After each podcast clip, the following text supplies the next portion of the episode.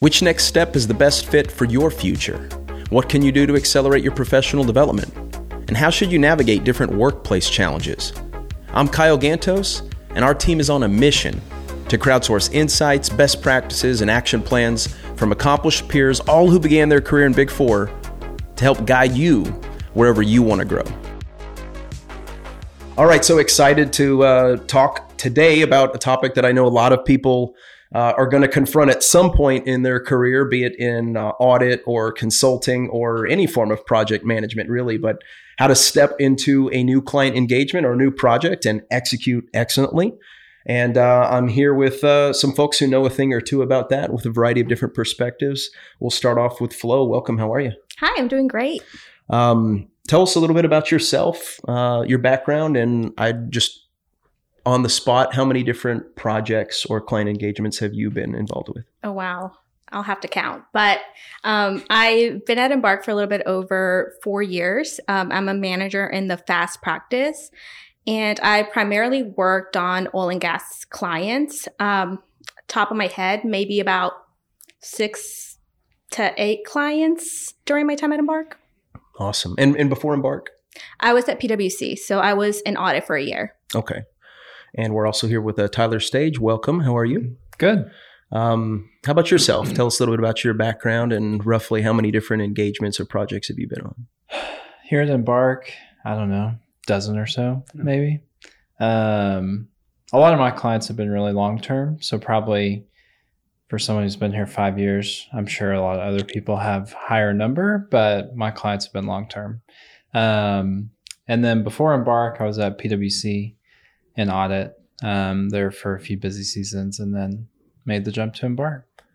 Awesome. Well, glad you're here. And um, our our newbie, no no consulting experience, never been on a project before. Uh, Mr. Jason Larkin, welcome. You had me back for another episode. I appreciate it, Kyle. Uh, Jason Larkin, nice to uh, be here again. So, for those of you who haven't um, haven't had the chance to get to share some of my perspective with before, started my career in audit, spent three and a half years there moved over to the consulting side, spent about nine years in consulting, and have been with Embark for the past two years. Currently serve as our Dallas market president. And in terms of clients that I've served throughout my career, it's probably somewhere in the 60 to 70 range just across all of the different years and different uh, different types of services that I provide to clients throughout the years.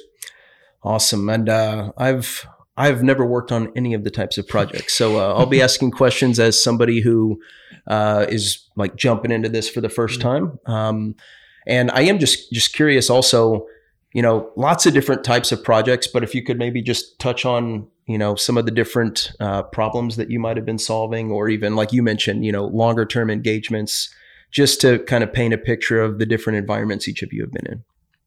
And we'll start with you, Flo.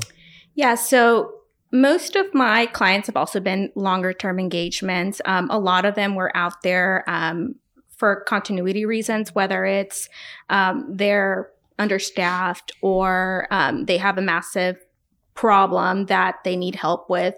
Uh, so they'll bring in a team of consultants out there. Um, so I've had anything from financial reporting to um, month end close to special projects. Um, so I've seen a variety of different things. And how about you, Tyler? Well, a lot of my more recent experience is in capital market space, so IPOs, mergers, business combinations. Um, so that's the majority of my experience. But before I moved into that practice, similar um, to her, you know, just um, may have been a continuity role that turned into process improvement, that turned into, hey, go tackle this thing, or this over here takes us forever to do. There's got to be a better way. Um, so a lot of you know messy jobs. Roll up your sleeves, dive into the details. What haven't you done, Jason? I haven't done any tax work ever. So uh, there was one time, the first project I was ever on at Embark, uh, they had a tax question. I said, "This is one of the few I've gotten to, exposed to a lot of different things in my career, but taxes is not something that I'm uh, familiar with or exposed to at all, and that's why there are other tax professionals out there um, that can help support. So that's that's the one area um, I've not focused on, especially re- recently. Been working with Tyler a lot, just in the capital market space, uh, different IPOs and stuff. But yes, taxes is something that I know nothing about. So, um, I'm curious when we when we kind of floated this topic out there what was it about this particular topic? You know, it, there's there's a lot of really smart people here, uh, not just technically, but you know, like you know, learned so much about leadership from Jason and, and cultural development. But what is it about this topic that you said, you know, I'm really passionate about this? Uh, so I'm really passionate about this topic because I've seen firsthand how executing excellently at your clients uh, creates a very positive impact to your team, to your clients, and to yourself.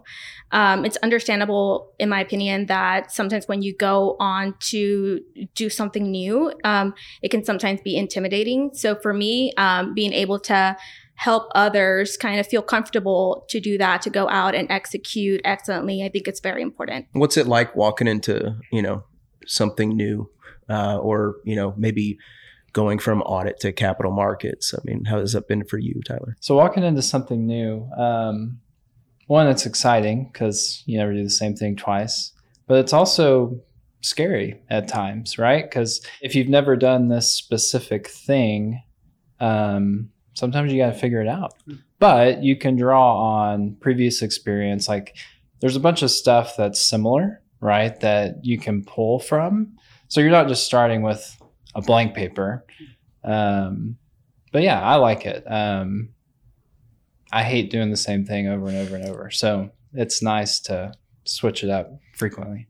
And I mean, as Tyler just mentioned, you know, there's there's going to be fundamentals or approaches that could be there, but the people are always going to be different. What what is it about, you know, developing in this area, but then also coaching people in this area that you're passionate about, Jason? Yeah, I think for me, it's the opportunity to develop new relationships, right? With new clients, with new team members you work with internally here at Embark, right? A lot of the projects that we work on will have a new team. And so you get to build those relationships internally. And then you get to also build those relationships with our clients where you truly dive in, understand what are the actual problems that they're trying to solve and how can we truly make their life easier. That's one of the things that's cool when you think about a new project. It's a new opportunity to create a first experience with Embark or first experience with um, you know our team and just start that off on the right foot and develop that relationship that's rooted in trust so that as they continue to be there they call on us for incremental needs or if they go from one company to another we're able to support their journey throughout their entire career and it all starts with creating that positive experience in the first time that we engage and work with companies. Would love to hear from all three of you on this, but when you when you think about your time in audit and then all of the different hats you've worn on different projects with different clients, is there one when you think about it from beginning to end, whether it be different types of challenges or just the the the feeling of getting something across the finish line or being proud of executing excellently, is there is there a particular engagement that really stands out to you? And if so, what was it? What was about it? I mean, there's several. Yeah. The thing I enjoyed the most is the human component of all this, like building that relationship with someone, right? Like personally impacting their lives at work, which frees them up to do the other stuff that they really want to do. And um, just partnering with them to um, make their lives easier. Can you give me an example of uh, you know you you mentioned like freeing them up to do the things they really want to do. Mm. I would imagine that when you're successful at that, you get to see not only you know you executing this project, but it's having an even bigger impact on their life. Can you think of like just what are some examples of like knowing that you made that impact? What are what are some examples of that? Yeah, I mean, you know, helping out on, you know, an IPO is extremely busy. Um, and helping them through the really, really busy times, knocking stuff out. But even when there's lulls, you know, they'll draw on us like, hey, I've got this problem completely unrelated to what you guys are working on. Can you help us with that? Um, and getting those opportunities to add incremental value to um, something that we're not out there to do, but we've built that trust, we've built that connection. So generally, they come to us first to help them out. And it's like, yeah. I'd love to jump in. And, and Tyler and I had the opportunity to work on the IPO he's referring to, and you know there was the client relationship component that you know he and I develop strong relationships with the client. I just had breakfast not too long ago with the CFO, you know the CFO who was the CFO at the time at Solo Brands, and just catching up. And most of what we caught up on was how's the family doing? Right, he's got two young girls, a son, and it's like how's how are they progressing in their life, and that opportunity to truly have that relationship where I care about him, you know, and his family at an individual level. And then on the, you know, the other side of that, you know, to get to know Tyler was I was brand new to the firm at the time and to able to develop a relationship with him where I can now see him continue to progress in his career, come into capital markets full time, um, have his first son Henry and get that experience, right? And to be around and support him through not just making our clients' lives easier, but making his life easier and being there as a way to support him through some of those awesome life events. And that's, um, you know, again, one of the really cool parts about not just viewing our clients as the transactional, how do we just get this project done, but that relational, how do we make their life easier? How do we understand the problems that they're working on on a day-to-day basis and try and take those problems off of their plate or you know, get those problems to be our problems as well, right? And truly taking ownership of that. And I think that special experience that our clients have and our team members have internally is what has been just so rewarding to get to be a part of. Well, you hit on something, and I we have to come back because I I think if I were to to look at the title of this podcast, Mm. my the way I, my mind has been programmed would probably be thinking of it specifically to the work itself, Yeah. and what you're talking about is a is is like a next level experience, and so I think that. Uh, I have a hunch that that will become a recurring theme that I want to touch on. Flo, if you think about some of the projects that you've been on, what is there one that was particularly rewarding or fulfilling for you when you think about what you were able to achieve? Yeah, of course. Um, so I think this is clearly an example of something that I feel like it's a reoccurring thing that we've seen across for multiple consultants where they go to a client, do, they do a great job, and um, they are either extended for longer periods of time because the client doesn't want to let them go, or they're uh, they bring in more people, they grow their teams because the client wants to see more people um, who do excellent things. And so when um, I think about that, what com- comes to mind is my current client. Um, so I started on this client a little bit over a year ago, and it was it was a very difficult time for them because uh, they'd essentially um, sold all of their assets um, and they were closing the doors. So uh, to be expected, people were not happy. People were losing their jobs. So it was a very very difficult time for them um, at the time. Um, and so essentially, when this happened, um, some of the management from the accounting department were hired on by the new operator. And so the plan was for them to transition over the next year. And so while we are, we were there, um, our team essentially, we really put a lot of effort into doing an excellent job and into building a really close relationship with them. And so I think that, um, essentially helped us build some trust. Um, and they ended up, um, trusting us and, um, kind of relying on our work and our service, um, along the way. So, essentially once um, they had transitioned over um, they decided to hire on six more of our consultants to go and help them with that transition. Uh, but i think that this kind of goes back to that trust component. Um, it was not built overnight. It was kind of built over time and it kind of came down to um, us being out there doing excellent work and caring about the work that we do but also really caring ab- about the people as well. Um, i think that was the main differentiator You've been doing consulting for a long time. You've hmm. different organizations, different teams, worked with a lot of different people, both clients and uh, consultants. How much of that is developed? Hmm. How much of that is, you know, either somebody's able to do that or not able to do it?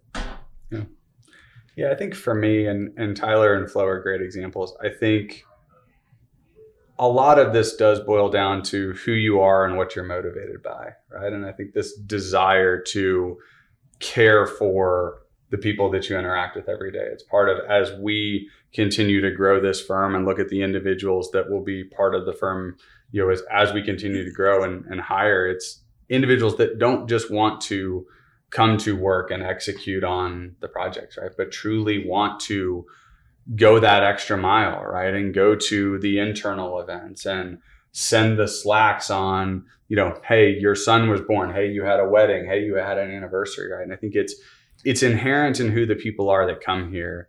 And then I think it's reinforced because when you feel that care, as Tyler and Flo, I'm sure can speak to, right? When you feel that care, you truly want to turn around and give it to other people. And that's an incredible thing to not just be a receiver of the care, but to give that care. And that's, I think, the difference is we bring people in that want this, and then we enhance it every single day because of the actions of everybody that's around us.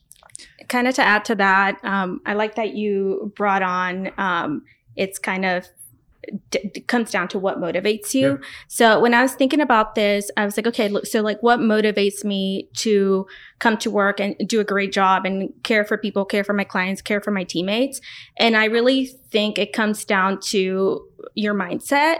Yeah. Um, I think having an ownership mindset is super important to um, the quality of work that you do or the quality of care that you give. Um, so to me, having an ownership mindset essentially allows me to truly care about what I'm doing and truly care about doing the best job that I can at what I'm doing. Yeah, and Flo's story. So, one of the first clients that I was on when I came to Embark, we were just brought out there, simple continuity job. Controller quit unexpectedly. We were just brought in, hey, and we were told, keep the wheels turning so this bus doesn't crash till we can hire a new one. Um, and that was the job, right?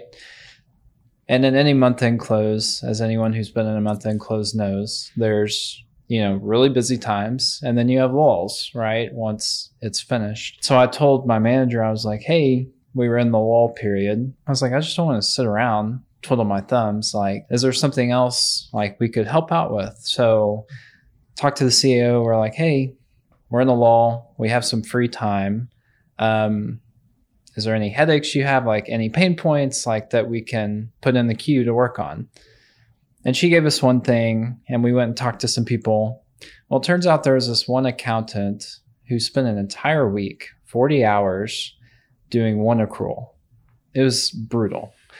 And she's like, Yeah, why don't you start there? Because that's, she's like, I don't know like the details, but nothing should take 40 hours. Seems like there's something to dig into here. yeah. So, you know, we dug into it, fast forward a week or two, and we chopped it down to four hours. So from 40 to four, half a day, and ended up they were over accrued by like a million bucks. So not only did we pick up in the P&L, we saved this one person 35 hours during that week um, and after that, that's the really long term project. What was supposed to be two to three months turned into three years because after we did that, like the floodgates opened and they're like just forwarded emails like all day handle this, look at this, look at this. And it's like, I think the light bulb went off like, oh, these guys are legit. Like they know what they're talking about.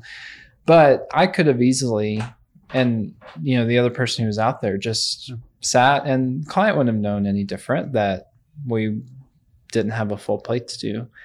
But we wanted like you know i had a desire like hey these are people um, who clearly this one process was not the best um, and gave her almost an entire week of her life back every single month. Like that's very rewarding to do. So you what I've heard so far is you've got people who wake up in the morning and like get fulfillment from serving other people. Um, you've got and, and that that then if you're able to work in an environment where you get to go solve those problems, mm.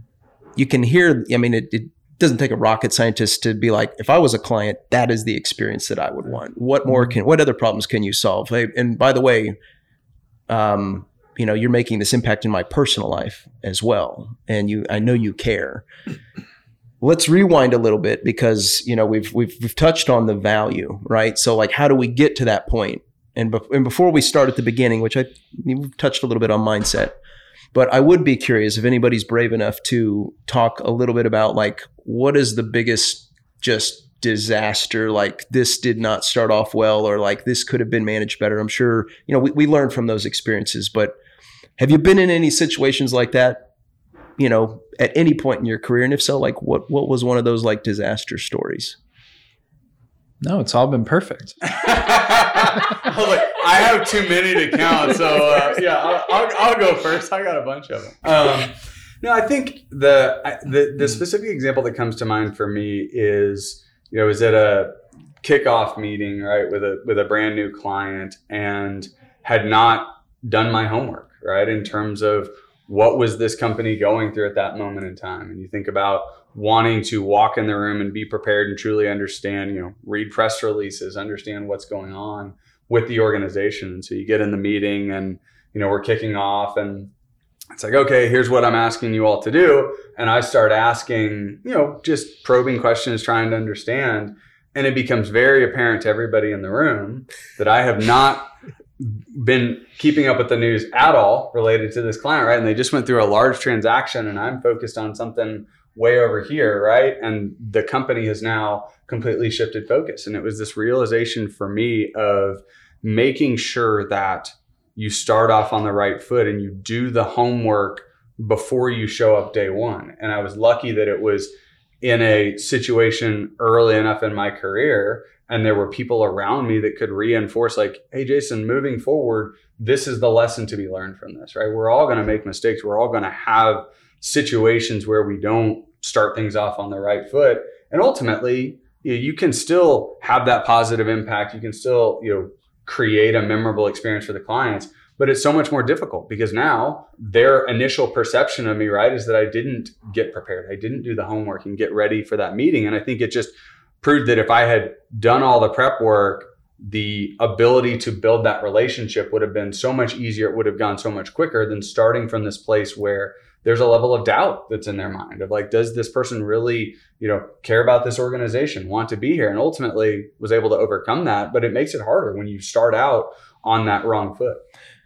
I'm curious why didn't you prepare? Was it was it more that you just didn't know that you needed to do that yet? Or was there like some other stuff going on in your life where you're like all right i, I think i can wing it this Yeah. time yeah it's ultimately the busyness of everything else that's going on right? You know i was at that point in my time at a stage in my career where i had multiple projects going on at the same time and didn't take that incremental time and effort to prepare right? That's the difference. A lot of what we talk about here as a firm a lot of what we focus on um, to your point it's not rocket science but it's that incremental 2% effort that you have to take in order to create that differential client experience and in that moment didn't take that extra effort didn't prepare um, just because i was too busy and that's not an excuse right but that's the reality of not setting myself up for success in that moment Well, and then you know, and so often we hear this, but I think this is a perfect example of like we you learn from failure, right? Yeah. So like in the moment, you're like, Yeah. hey, I don't have time, but then now in retrospect, actually, this will save a considerable Yeah. amount of time, and now my job won't be harder. yeah i prepare now knowing knowing that feeling i don't want to feel it again so Um, how about y'all? Uh,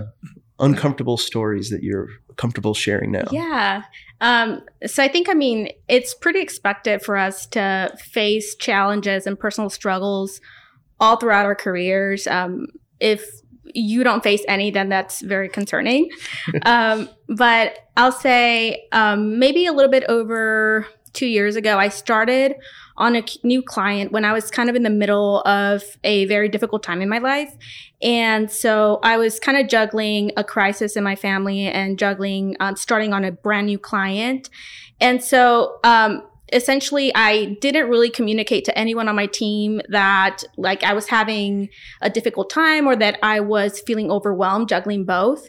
Um, and so essentially, I would show up, I would do the job, I, I do the work, but I, I didn't do any extra effort to go above and beyond that. And I just didn't feel like I had the mental or emotional capacity to do anything else.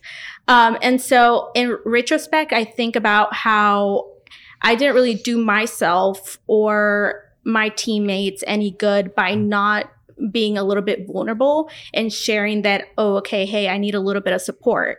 And so I think that essentially it all kind of came down to communication. Um, I know that our teammates and our clients deserve the best version of us. And sometimes that doesn't happen or it can't happen for whatever reason. And I think that in those occasions, it's okay to ask for support and say, Hey, I need you to kind of help fill in here for me because our clients still deserve like 100% of our service. And so kind of my takeaway from that was to be a little bit more vulnerable about when we need support, uh, when we need help. Um, if we can't be 100% for whatever reason, life happens and there's no shame in that. Um, I think it's essential for us to communicate it to our teams to let them know, hey, we, I, I need some help. And, you know, part of that too, Joe, Jason, Tyler, is as a leader, as a coworker, creating an environment where somebody maybe feels more comfortable to do that. Because that's, Yeah. I mean, we're- And- that's not easy. Yeah. And to say, I mean, to be clear, it's not because I didn't feel like I wasn't going to re- receive the support that I needed. I knew that. It was more of a personal thing where I'm like, I'm just going to push through it and it'll be okay. Uh, but now I know, okay, that was not okay. Like what I should have done is reach out to my team and say, hey, like I really, I'm struggling a little bit and I need a little bit more support. Team will pick you up. Yep. How about you, Tyler? Something Luckily- really, really good. I mean, I mean, Yeah. like he does just- never mess up. I'm, I'm going to switch. From, I'm going to shift over here so I can hear this one. You know, luckily for me so far, knock on wood, all of my jobs have started out well. Um, but I've definitely made mistakes throughout the job for sure. I think for me, when I first jumped over to Embark, so this is a long time ago. Back then, it was Wild Wild West. We've grown up since then. Um, but I felt the need to know every answer, like in the moment right? Because I'm out there, I'm the face of Embark. You know, I'm in the meeting with the CEO or the CFO or whoever, um, like someone important at the company, and they're paying me whatever my bill rate is, right? Hundreds of dollars an hour. I felt the need to know every answer, and that in the heat of the moment, I would blurt out something that sounded intelligent. And then, of course, the first thing I do when I get out of that room is go research it, right? Like, okay, is what I said the truth? And, you know, having to then take the walk of shame to go back to them and say, hey, remember that thing I told you? it's partially true. This is the real answer. So I had to learn to get comfortable with, hey, I'm not going to know everything, and that's okay. But I know enough and I have the resources available to get to the right answer, right? Like it's not all on Tyler, it's on Embark. Like bringing the firm to the client and not just bringing Tyler to the client. And that took me a long time to learn. Um, but again, similar to you, I never want to take that walk of shame again. So now I've learned like if I don't know something, something similar that I have done before, like, well, I know I've done X, Y, and Z, and this is how I handled it then, but this is just a little bit different. Let me go back and look it up and just make sure that same approach will work, right? Or if I just flat out don't know, like, I don't know. Let me let me look that up and get back to you. I've never had someone get mad at me for saying, I'm not sure but let me go look it up and find the answer for you. Like no one's gotten mad. People have gotten mad when I blurted out something. They've relied on it and then it's wrong and I have to kind of eat my words on the back end. I can relate to that. Why do you think we're pre-programmed to want to have an answer for everything? And then, you know, as we go through life, it's, it's okay to not have the answer for everything. Where do you think that internal pressure comes from? I mean, for me it was hey, you're paying me Yeah. hundreds of dollars to know the answer.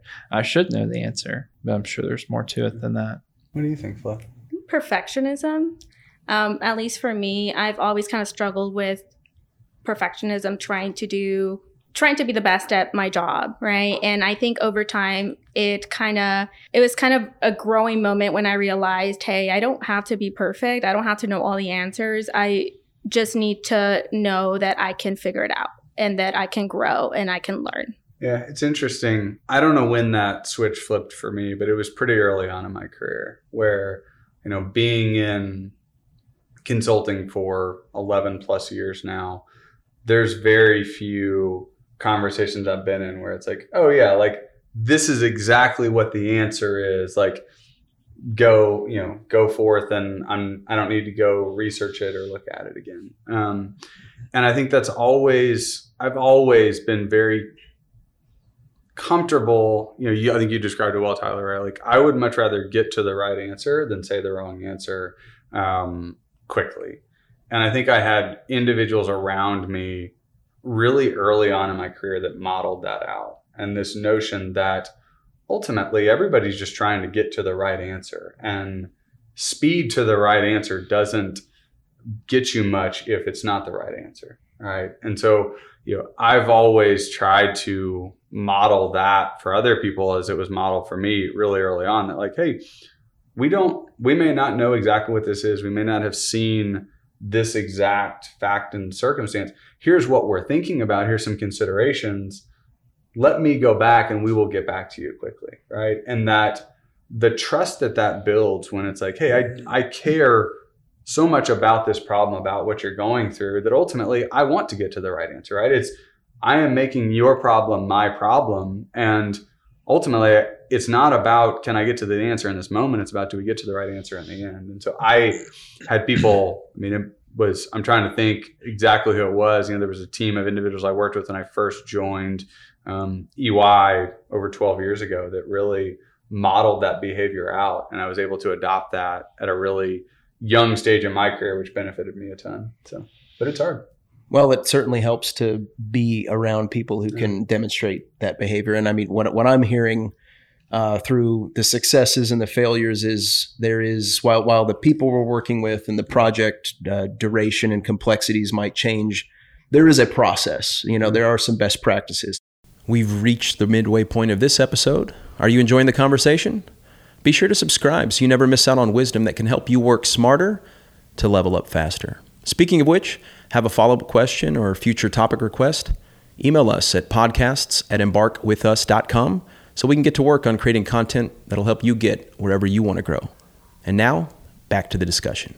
Flo, you mentioned a little bit earlier mindset, and I think we've touched on that a little bit, but I do want to give everybody an opportunity to what what is the winning mindset to go into this? What what do you need to be prepared for, know, or just wake up in the morning? What's your purpose? What's what's the right mindset? I think for me, like when I wake up in the morning and I am thinking about my mindset, I really think about how what can I do today to go above and beyond my clients' expectations. Um, because all all of our clients have expectations. I think the general expectation is that you're going to go in and you're going to do the work, right? And whatever they assign you, that's what you're going to do, and then you're going to do it great. Uh, but I think that having an ownership mindset is going to go above and beyond that. Like, what can I do to take care of my client today? Like, how can I make their life better today? Um, how can I, or what else is there that I can do to help them um, and give them peace of mind today? Tyler, how about you? Yeah, I think owning whatever client whatever problems the client has as your own like taking those on as your own problems and putting yourself in their shoes like okay if i had to deal with this or do that every single day um how would i change it or make it better yeah just getting you know getting alongside them and being like okay i'm here with you. Like i see the problem. Let's fix it. I think it just goes back to that ownership yeah. mentality. And there has to be a genuine level of care. Like this is not we've all encountered whether it's in a work setting or in a personal setting the individuals that will ask you the you know very basic question how are you doing? Right? And you can tell the individuals that truly care about the response. They care about you know like oh i'm not doing well okay i'm now making that to tyler's point i'm making that my problem right like you're not doing well how can i help you as compared to the individuals that are like, here, you're not doing well. Like, I'm sorry, that sucks. And they boomed on. Right. And I think that mindset, you know, Flo as, as you articulated, right? It's, you have to actually care about your client's problems. You have to be intentional about building that relationship from day one or even before day run, right? Getting prepared, leaning in, asking questions, understanding what they're going through and the actual problems they're going through. And that's the biggest part of consulting is ultimately getting to what are the real problems that we're trying to solve, taking those problems, genuinely care about it, caring about them, and then solving them.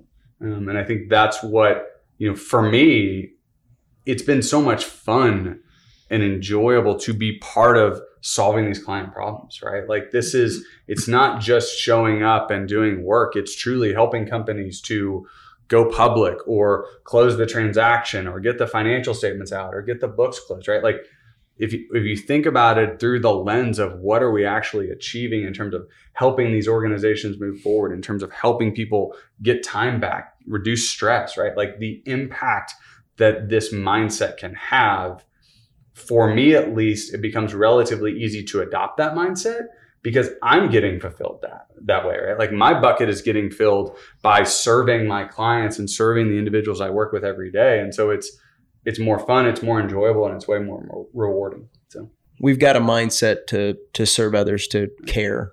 I don't know. Should do we start at meeting one, or I'm guessing based on what you said earlier, maybe it's pre meeting one. Uh, what what are checklists starting at the top? Best practices how should I prepare for that first call or meeting?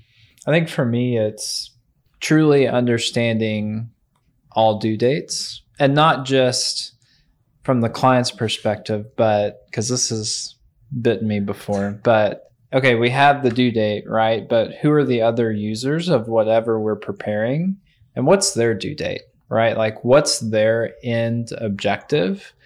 And does it really need to be even earlier than what we need to get it to the client for? So just understanding, I think, clearly all due dates, both internal and external. Um, and then you just work backwards from there, right? And then you can determine on our side, okay, what resources do I need? Do I need more people? Because, you know, it's a very shortened timeline and the team we have, like, it's just not going to work. Um, but yeah, uh, understanding all due dates and also after you kick the project off, reconfirm those because they change all the time.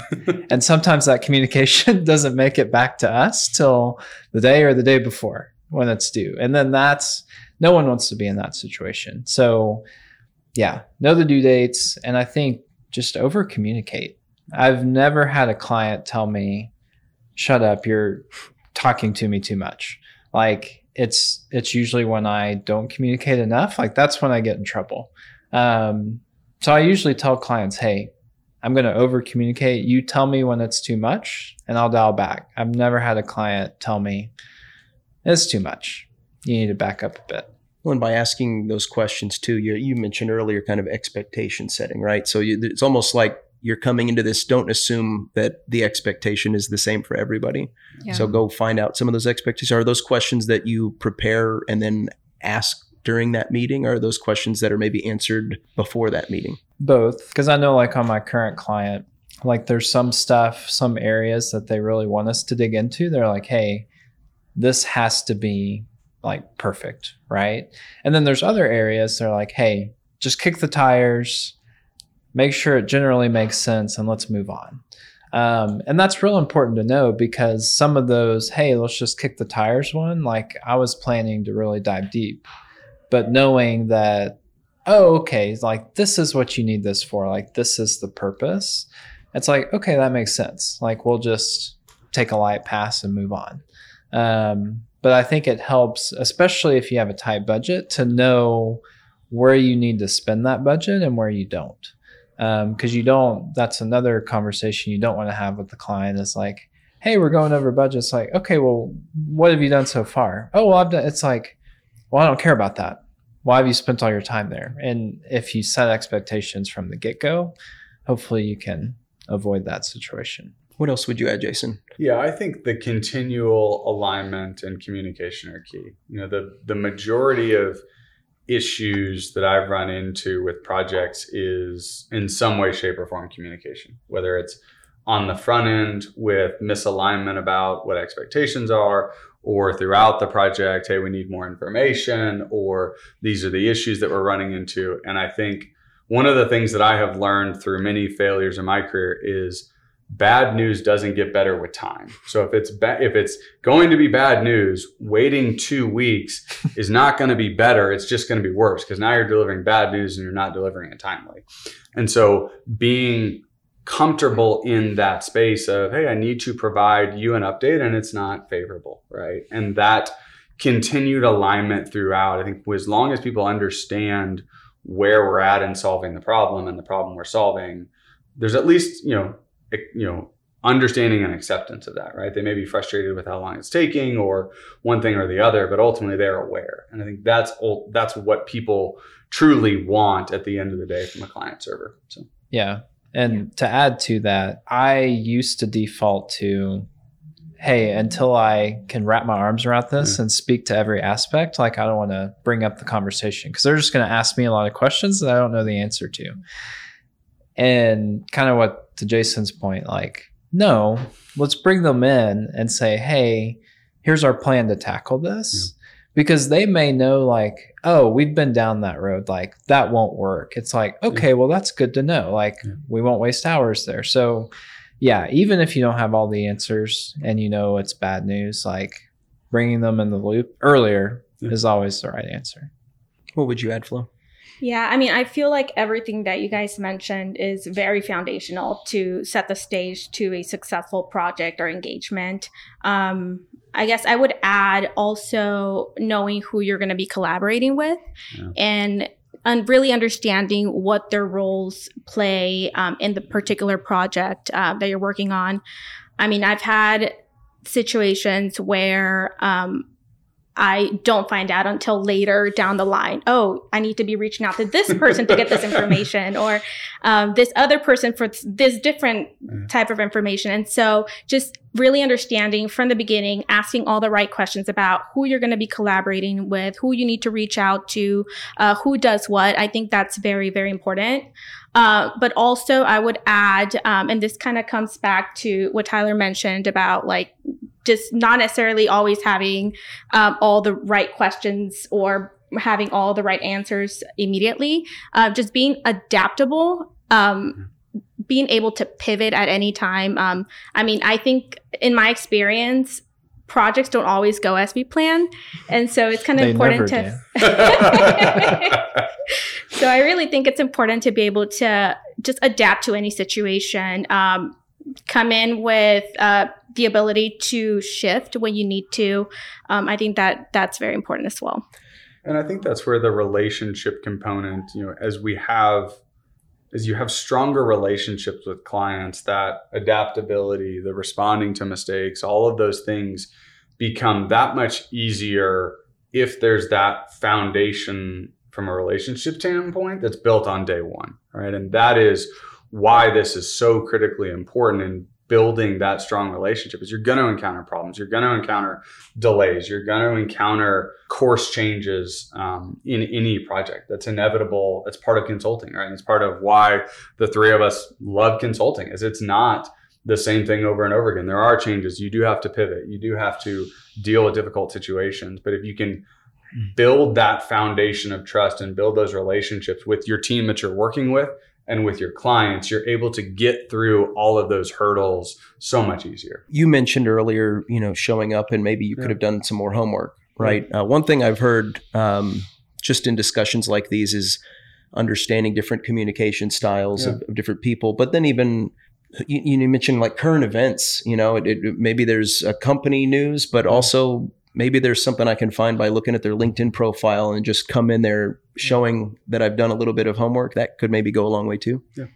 Yeah, one of the things that just a, a, small tip that I do is I will, you know, individuals I'm going to engage with, I'll go on their LinkedIn and scroll down the bottom and look at organizations that they're a part of, like boards that they're a part of, where they went to school. You know, if in, if an individual has taken the time and effort to put something on LinkedIn of another organization that is important to them, I should know about that, right? And I should ask questions about that because people love to talk about themselves, especially areas that they're passionate about. And when you can show that genuine interest where you've taken time to prepare to understand something that's important to them and you then engage with them in that conversation, it just goes a really long way to build that, continue to build that relationship. I would be curious to hear the answer from from all three of you, and uh, I, ideally, there's different tools in your toolkit. Um, so if you hear one that's maybe your go-to, is maybe there's another one you could yeah. could share with the audience. But you talk about the importance of building a relationship early. You know, so we got all these other layers: communication, expectations, and and just kind of a roadmap and mindset.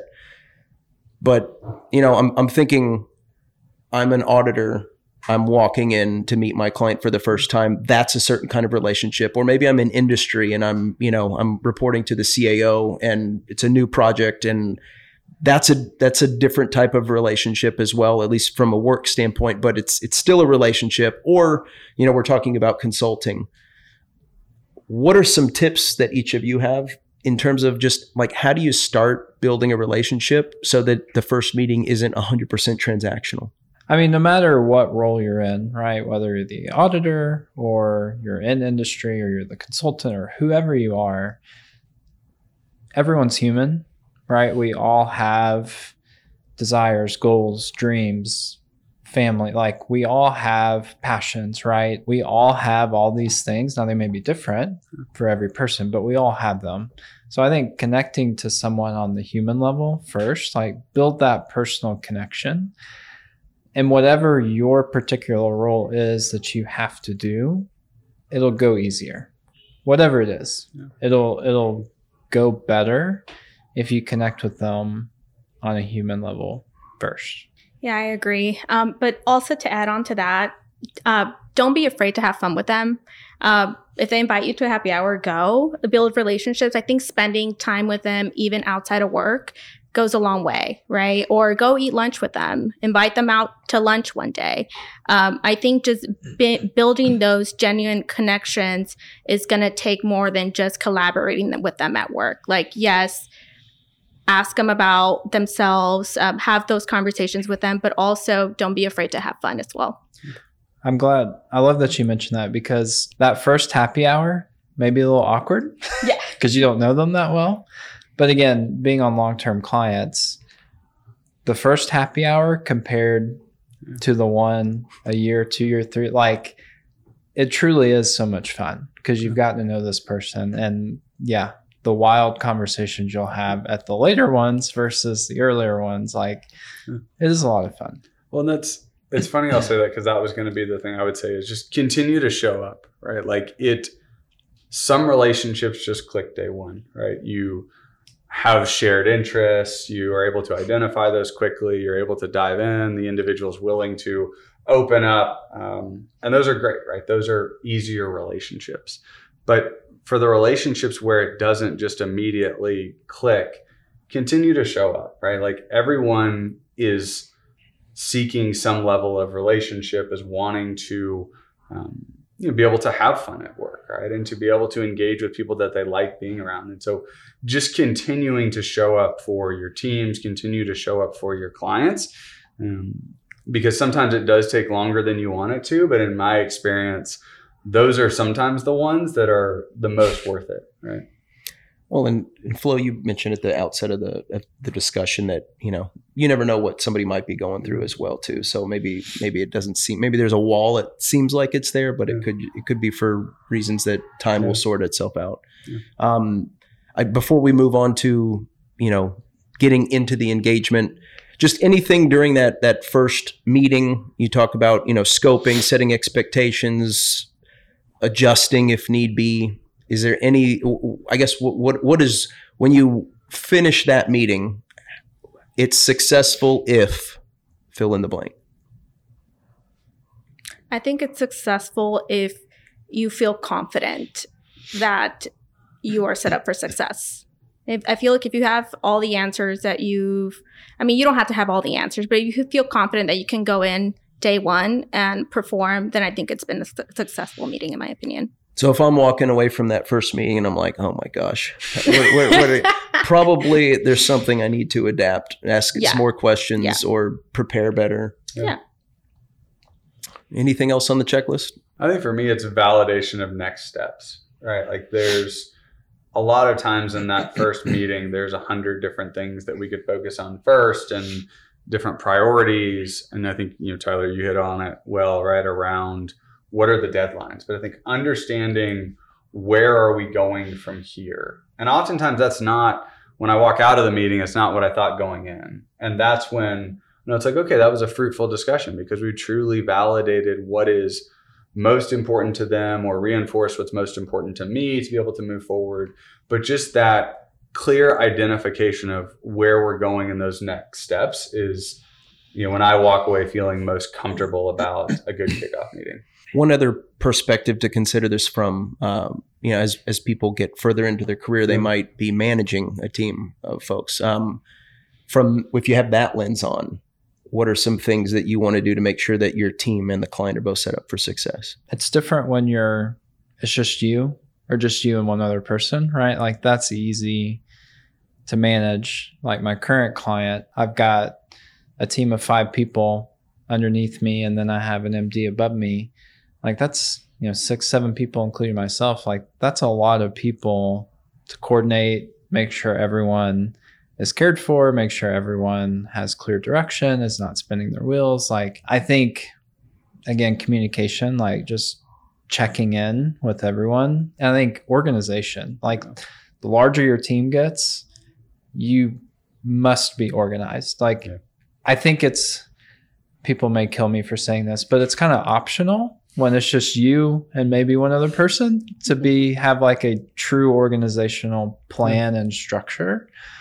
But it, it's not a choice when your team grows beyond like you and one other person. Um, you you have to write things down. You have to have a plan. You have to have more a structure in place to make sure you are going to hit the end goal on time with good quality deliverables. And it Yeah. helps to meet the needs of the team, right? When it's just you, ultimately, you're going to organize your thoughts and your to-do list the way that that suits you. But Mhm. when it becomes a larger team, when it becomes a more complicated project, when there's multiple client individuals, right? You have a variety of different individuals that want different levels of information, that want information in a different timing, right? And that level of organization becomes that much more important because there are that many more users of your time and your allocation of resources. And so it's it's critical to continue to stay organized, especially as the team grows. 100% agree. And you learn how you know different types of people digest information and how they operate and you tend to default to what you like best but that may not work for one or two people on your team. Yeah. and you'll learn it over time but i think mm-hmm. figuring out okay i know this person like doesn't care about all the information. They just want to know okay what do i need to do? When does it need to get done? How am i going to get there? Right? And then you have another person who they like can't move forward if they don't know the bigger picture. Like okay why am i doing this? Like why is this important other than you just telling me i have to do it? Like why? And they can't get past that. And it's you just have to learn the different people on your team and how how they work and how they operate. Yeah. And I would say from the opposite side, I think it's also important to create an environment where your team feels comfortable to come to you, right? If they're struggling through something work related, right? I think oftentimes we have situations where um, someone might be spinning their wheels or we may not might not be making progress on a certain project because they're afraid to ask questions or they're afraid to come not afraid but they're not comfortable coming to you and like asking you directly. And i think just kind of setting the environment where they feel comfortable to do that um, is also really important from a management um, standpoint. What are some approaches that have worked for you in that area? something I like to do is, and I don't do this every morning specifically, but I like to come to my team and just chat with them, just have like a morning chat or, you know, morning coffee or, or whatnot and just kind of see how their day is going. And then from there, I'll like, oh, is, is there anything going on today? Like, how's work going? Because we, so on my team right now, we don't specifically have, we're not all working on the same things. And sometimes um, our projects can be very siloed. But I always like to make myself available if they have any specific questions that I might be able to help on. And so for me, just kind of having daily chats with them, even if we're not working on the same projects, I think that has um, kind of made it easier for them to be able to approach me if they do have any questions. And I think that daily connectiveness, you can also begin to tell when people are off or when something's going on or they're stressed because you've got enough data points that you understand sort of the normal course of that conversation, the normal that way that they respond to your questions. And so when you you have enough of those data points, you spend enough time and energy to build those relationships, you can truly identify when people need that incremental support to get through whatever it is they're getting through. And I think that's the one of the cool things about truly focusing on building relationships is on the back end, it actually makes your job easier, right? It takes more time and effort, it takes more work, but it allows you to understand who can support you, understand who's been through this before, and understand when someone needs that incremental support because you have a relationship with that person where you understand them beyond just the surface level. How about client communication? Is there? I mean, I mean, I, am sure it can vary by project, but um, what's what's a healthy cadence? What's mm. you know, if when do I follow up? I would say minimum weekly, bare minimum. I think it depends on the client. Like I've had some where once a week is perfect. I've had on the other end of the spectrum, like where I meet with them twice a day, every day. It depends on the job. Yeah, I think it's important to understand the way your client communicates best. Um, it's kind of funny because I've I've had clients where I've I've gone just this random email, like, take a look at this, no context whatsoever. So it's kind of really important to understand, okay, hey, like, what is the best way to communicate with this particular client? How can I best get the information that I need to successfully complete this task or this project? And so kind of really taking the time to understand your clients specifically. I mean, every, like you said, every client's going to be very different and they're going to have different needs and different communication styles. Uh, so taking the time to understand that, I think it's very essential.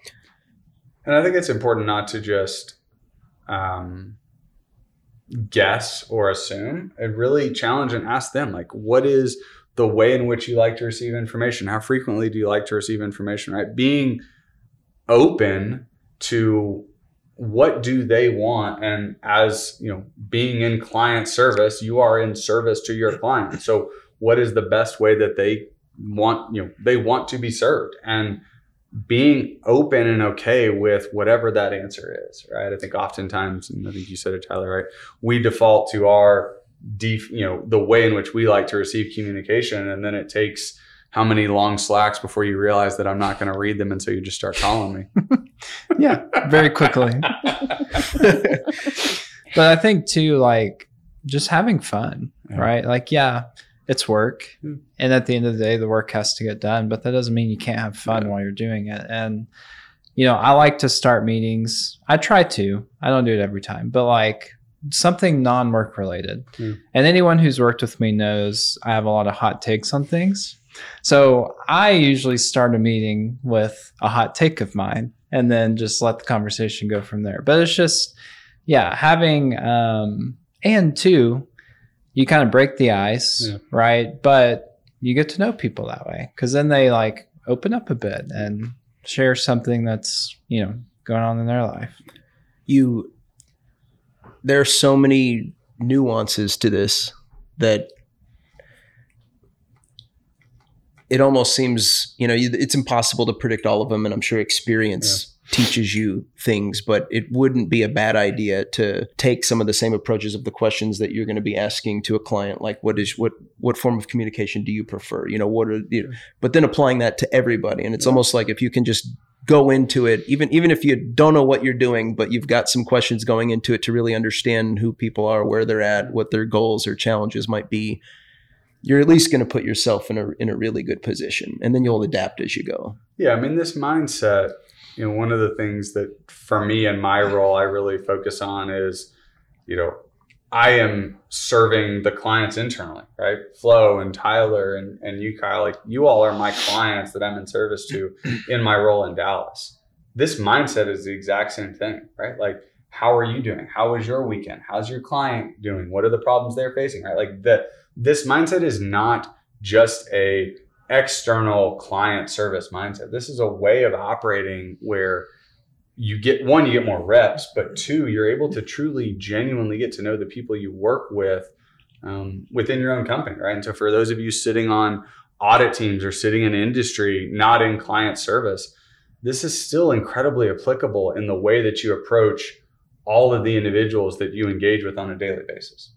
Well said. It's interesting. It also makes me want to change the title of this a, a little bit because it is there's so many takeaways that can be applied Yeah. across different all different relationships. Um, depending on what kind of project you're on, you've you've got you know your deliverable, or you might have a presentation. I think you know we've touched on a lot of ways that you can get information and adapt and understand what that target is and how to how to deliver it. But is there anything you would add specific to presentations on how to structure it, or your deliverables, how to present it, or make sure that you've hit the mark? Is there any any best practices that we need to discuss? I don't know about presentations. PowerPoint's dead. Everyone hates PowerPoint, but Hot take. Tyler, Hot take. this is Maybe this, not this take. falls in the hot Okay. take bucket.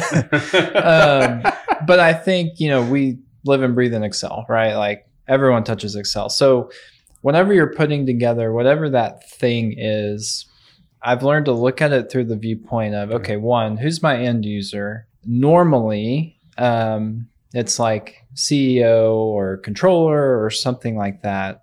Okay, these people are incredibly busy, right? They may not need or want to know all the minute details that we went through to figure this out.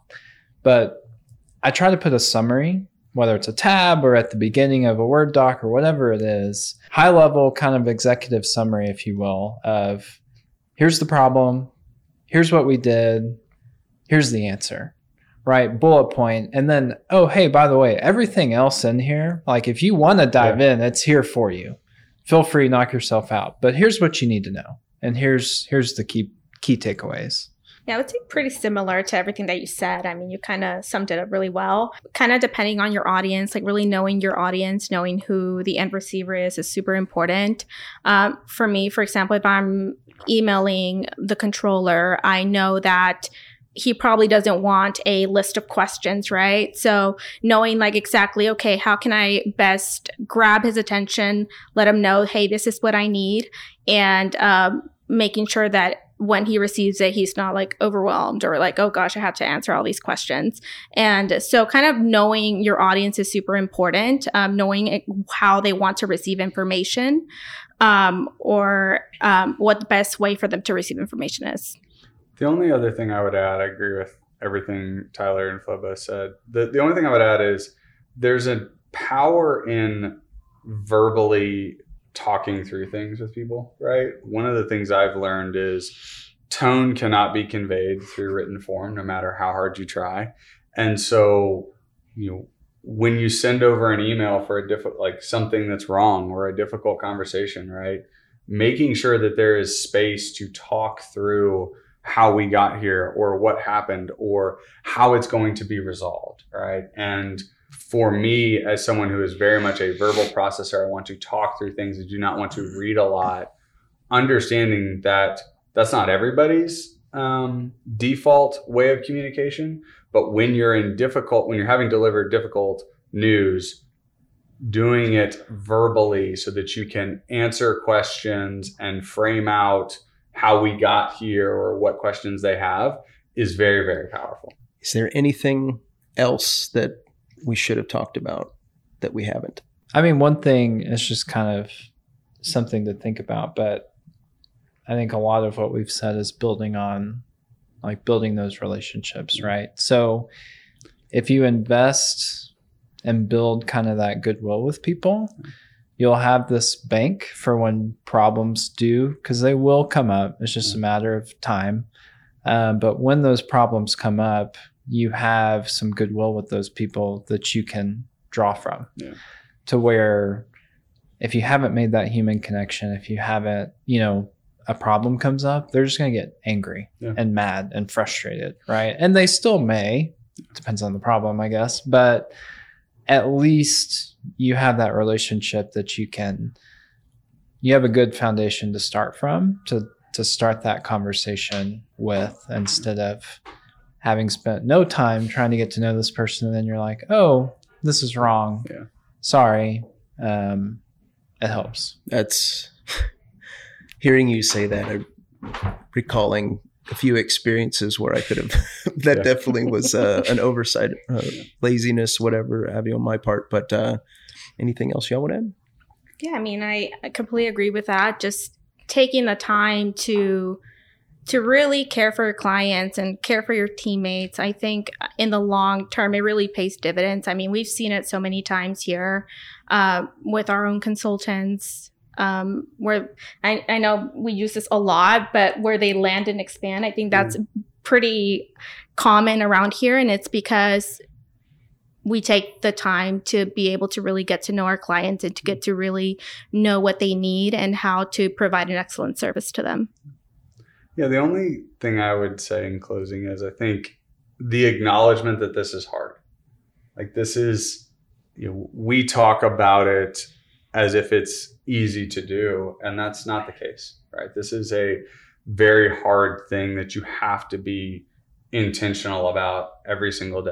And there's going to be days where you just don't feel like doing this, or you mess it up, or you don't do it well. And guess what? The next day you can try better and you can do better. And I think that notion of this is not easy, this is the hard way to do things, but that ultimately reaps such a larger benefit going through life and engaging with clients in this way. And I think we've seen it throughout this firm that, you know, individuals are happier, our clients are happier because we're continuing to strive to do this, not because we do it perfectly every single time, but this is the mindset that we're trying to operate within. And so I think just encouraging, you know, everybody who's who's watching this to, you know, lean into this where you can, how you can, and just try and continue to positively impact uh, the clients you engage with. So It's, I'm glad that you mentioned that because that's, I mean, mistakes, lessons, life is going to happen.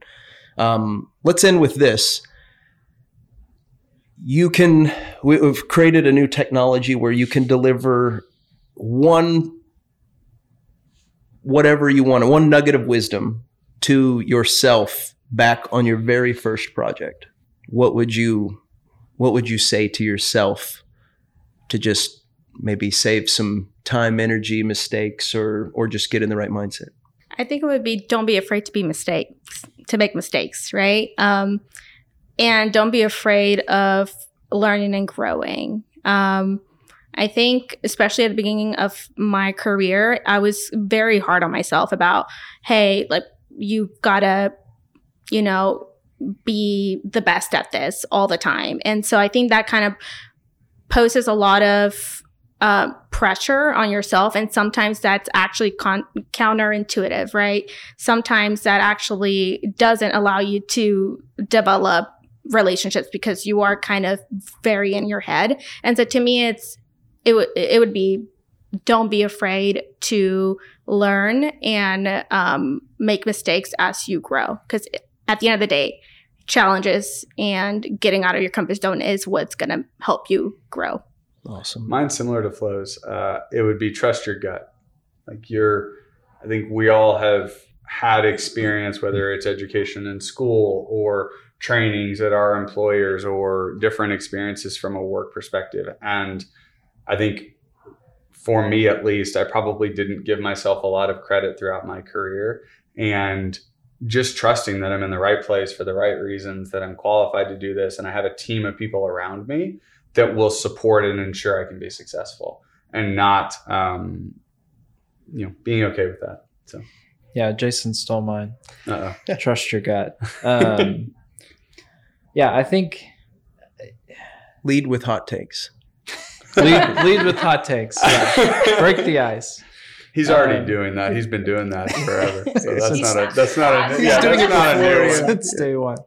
Day one. Um, no, I think like don't be afraid to ask for help. Yeah. Um, Jason knows I'm a perfectionist. Um, and you know, have I still am. I just cope with it now. But like making mistakes, it's like the worst thing to me. But it's okay, right? Like ask for help.